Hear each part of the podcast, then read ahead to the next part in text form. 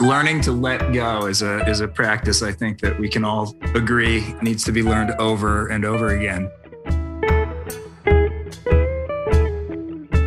Today we've got a great friend of mine who I've known for almost 30 years, a guy named Kurt Llewellyn. Kurt is the director of the Center for Innovation at the Fessenden School. He's an educator, a coach, uh, just a super curious guy who um, got into meditation in high school but then really started practicing it later in his life. So I know you're going to get a lot of great things out of it. and You're going to enjoy hearing the conversation with Kurt. And thanks again for joining.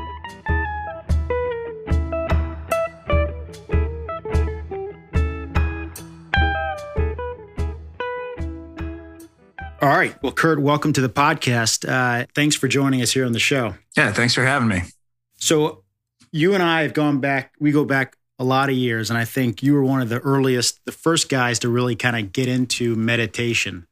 I know this podcast is really about yoga, but but obviously meditation is uh, probably the, the bigger the bigger opportunity for those people who who do have a yoga practice, and many of them probably aren't quite at that level.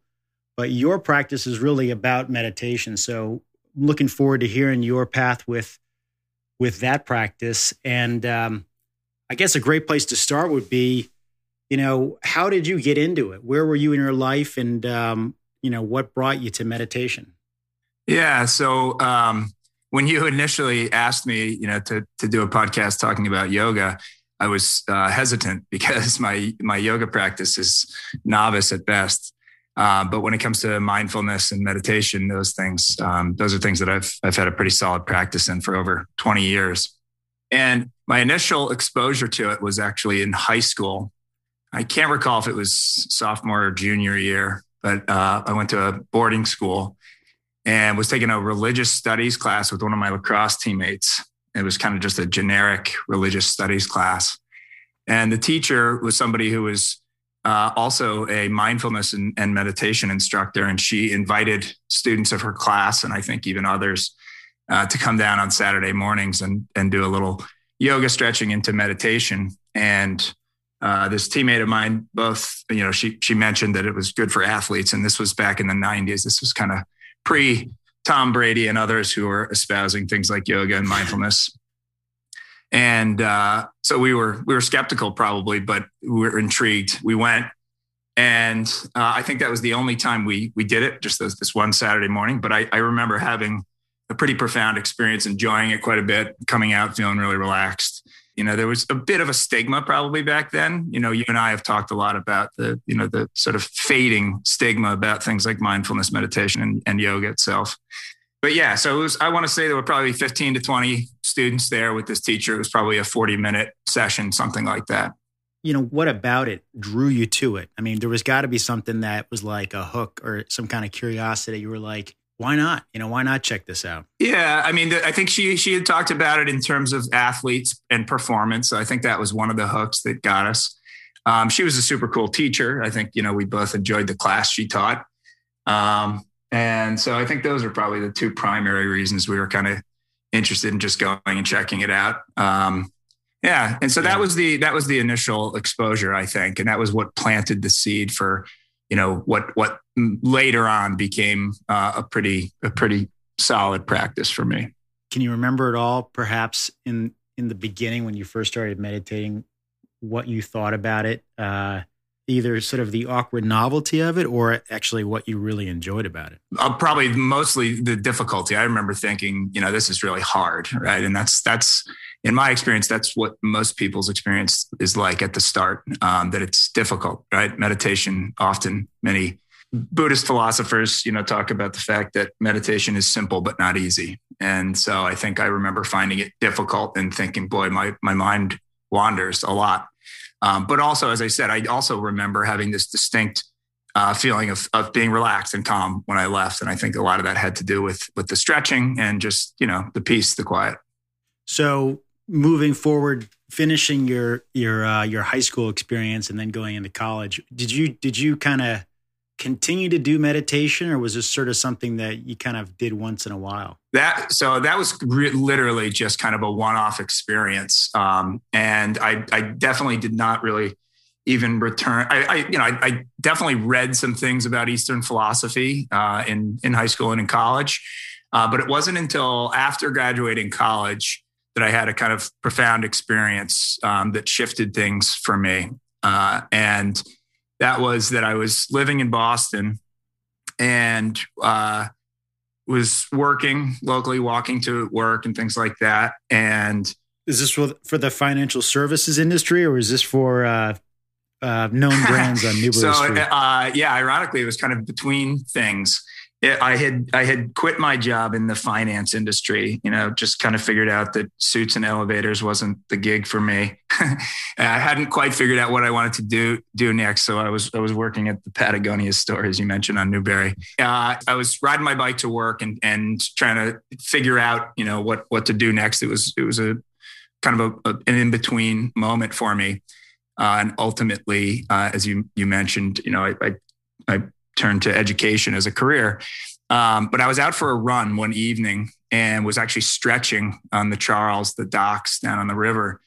And I literally threw my back out to the extent that I remember like barely being able to limp back to my apartment. And I think in hindsight, you know, a lot of that was stress related because I was contemplating a, a pretty major career change.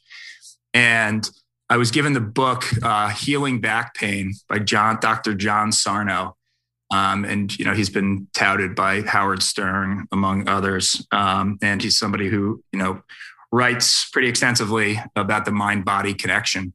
And it took me a few reads, but having read this book, I kind of was like healed.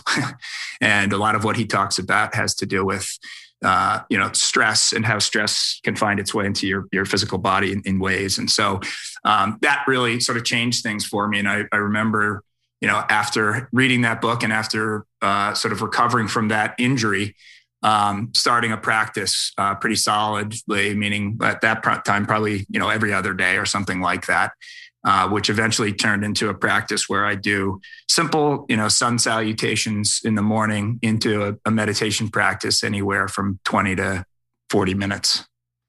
Yeah. And so, and so you, you weren't necessarily doing yoga, at least in the the eyes and ears of what people consider yoga these days. It really was a meditation practice. Yeah, absolutely. Any you know any yoga that I've done has been you know pretty amateur. My my wife uh, is a much more experienced yoga practitioner than me, and and you know my practice is really lending itself to loosening my body so that I can sit in zazen uh, in the morning. Uh, and sometimes in the evening as well. But um, yeah, initially when that back injury started, it was about stretching, and I remember reading quite a bit, you know, in in Dr. Sarno's book, and then others, you know, that stretching was key. You know, there were there were things that were happening to my physical body that was causing the pain, but the stress and and the way that uh, that stress kind of found itself into into the body was what actually you know caused me to throw out the back. So yoga was aiding my meditation i think uh, as much as as the other way around. And i think that the part about john sarno the his whole thing about the, the tense muscle syndrome or whatever he called it you know i think that's a huge it's such a huge um, discovery for so many people to realize their bodies and their minds are just holding just an absolute ton of tension and it manifests in weird ways in every you know it, it, it manifests in the heart and the mind and uh, you know in your whole body. And i think being able to unhook or at least acknowledge that there's all this tension you're holding you have no idea that you're doing it and then being able to over time get really good to let that tension go. Like you get better at learning how to let that tension go pretty quickly for sure, for sure. That's, I mean, that's what a meditative practice is all about. It's all not the, the time that you're spending on the mat, but how it affects, you know, the, your overall life. Uh, and so learning in those moments how to just sort of release that tension. I, you, you mentioned, you know, I have another good friend who uh, struggled with some serious lower back pain injury and was unable to play golf for years. And I sent him the book and I can't remember if I heard back from him initially. I think maybe I did, and just you know was still struggling with back pain and wasn't playing golf. And it was years later. I don't remember how many, but you know something like four or five years later. I remember getting this long, super nicely written email uh, saying, you know, he he finally was kind of just frustrated and, and read the book one more time, and for whatever reason, it's you know struck a chord with him. And you know, I think a lot of people think of the you know they hear literally just hear that name, you know, healing back pain or a mind body connection, and they think that it's some kind of woo woo, you know, uh, you know, quack science. Uh, you know, Dr. Sarno is Harvard trained. Uh, this is based in real science. And so, um, you know, I think it may take, you know, longer for certain people to kind of wrap their, their head around that. Um, but yeah, you know, I get this, this email basically saying, you know, he's playing golf, uh, you know, he's running, he's doing all the things that, that he had once been able to do, but was unable because of the injury. So yeah, it takes, I think, you know, uh, it takes a different amount of time for different people to kind of settle into a practice where they see meaningful change about the release of the attention and, and those sorts of things. Yeah, and um, do you lie down or do you sit, or what's your posture when you do meditate? Yeah, so I, I sit just cross-legged on like a zafu cushion. Um, you know, we have yoga mats in the house, so I usually do a little bit of stretching. Uh, usually just like some tunes on, some reggae tunes or something like that, and then uh, yeah, I sit. Uh, I use uh, various you know meditative apps just to time it, usually with a bell at the start and a bell at the finish, but uh, pretty straightforward. And have you noticed sitting on a cushion? Do you find that your back is actually stronger from having gotten used to sitting over time and maintaining healthy posture? Because if you don't have good posture, it's just going to wail on you. Yeah, for sure. And you mentioned I work in a school and uh, not as much now, but but I used to work even more with with some of our younger students, and so sitting, you know, cross-legged on the floor, you know, is is is not a rare occurrence. And there's no doubt about it. I remember at one point um, listening to it was actually a meditation instructor uh, from one of the podcasts that I, I listened to, uh, and she talked about uh, the analogy of of an avocado. You know, you you want it to be perfectly ripe. You want your back to be uh, firm enough that you know it's you know holding your neck and your shoulders properly, uh, but you want to be relaxed enough as well. So this kind of you know middle uh, ground where, you, as you as you say, the more you practice it, the more it becomes the natural posture when you take your seat. Yep, yep. And when you when you sit to meditate, like how long uh, do you usually, on average, sit when you meditate? Yeah, it's basically anywhere from five minutes to forty minutes, and and some of that has to do with you know schedule. I try to make it a, a, common practice, so I really try and carve out at least twenty minutes every morning. Um, and it's roughly, I'd say, a half an hour to 40 minutes from the stretching to the sitting. Uh, and I, I, do that, as I say, primarily uh, every every morning, and uh, once in a while I'll, I'll sit in the evening as well. When you say every morning, do you have a certain time that you hit it early on? Yeah, a lot of my practice is is based in in Zen Buddhism, so um, routine is is definitely a part of this. So you know, I, I, try and get up at the same point every morning to do my practice. Um, one of the books that I've I've read most recently is a book called Why Buddhism is True by Robert Wright, and it was a book based on an article in the Wall Street Journal that I had read. And so, you know, a lot of people are are certainly, you know, not so familiar with the Buddhist aspect to this. Um, so mindfulness is is the word that I would definitely use more uh, and you know, TM transcendental meditation is something that's becoming m- more and more common, and you know, it's a very secular approach to the same practice, which is you know, sitting quietly and not trying to do away with thoughts, but just placing attention on thought. Yep, you've been doing this for a number of years now. Have you noticed how how quickly or how easily you can drop into that place you want to get to? Yeah, it, it's a it's a slow progression, but yes, you know, I think of it. I've been doing this. You know, that that running episode that I talked about was probably 25 years ago, something like that. So I've been doing this for a long time, and it's very slow progression. But yes, certainly, you know, at this point, you know, it's much easier for me to sort of recognize if I'm tensing up or if there's any stress and and you know relaxing right in the moment. And that's ultimately that's the goal of this, right? It's it's mm-hmm. not to say, hey, I I can sit and meditate for X amount of minutes a day. It's it's to see what impact it has on your sort of relaxed nature outside of or off the cushion. And so, in working with both younger men, sort of, uh, and, and, maybe speak for a moment a little bit about your role at the Fessenden School. Yeah. So, um, you know, I, I don't, I, I, teach in the Innovation Center, as you say. We have laser cutters and 3D printers. It's a really creative space. You've you've been in there. It's it's an awesome space, and it's buzzing with activity. Um, so, what's required of me on on any given day, a lot is is my attention. Uh, and it's coming from multiple you know uh, angles lots of different students who are looking for technical uh, help on different things and uh, being able to relax into that sort of creative chaos uh, and just enjoy the moments and know that you know if you can't get to help this particular student in this moment assuring them that you'll find the time to do that and sort of you know creating that atmosphere of relaxedness because there's there's certainly a lot of excitement uh, with the, the, creative aspect to, to my job, um, but also sort of combining that with you know an attitude, a vibe, if you will, that's that's relaxed and and has people really sort of being their creative best. So I apply those practices in sort of tangential ways. Then there are some you know some kind of specific moments. I always remember one. I was working with a, a bunch of third grade students. This was years ago, probably 10, 10, 12 years ago. And they were all on Mac desktops at the time and they were laggy. The internet was slow. Something was laggy. And so they were getting frustrated. And I remember saying to them, the computers can sense your anxiety. If you're stressed, they're going to be really slow. If you relax, you'll find that they're faster.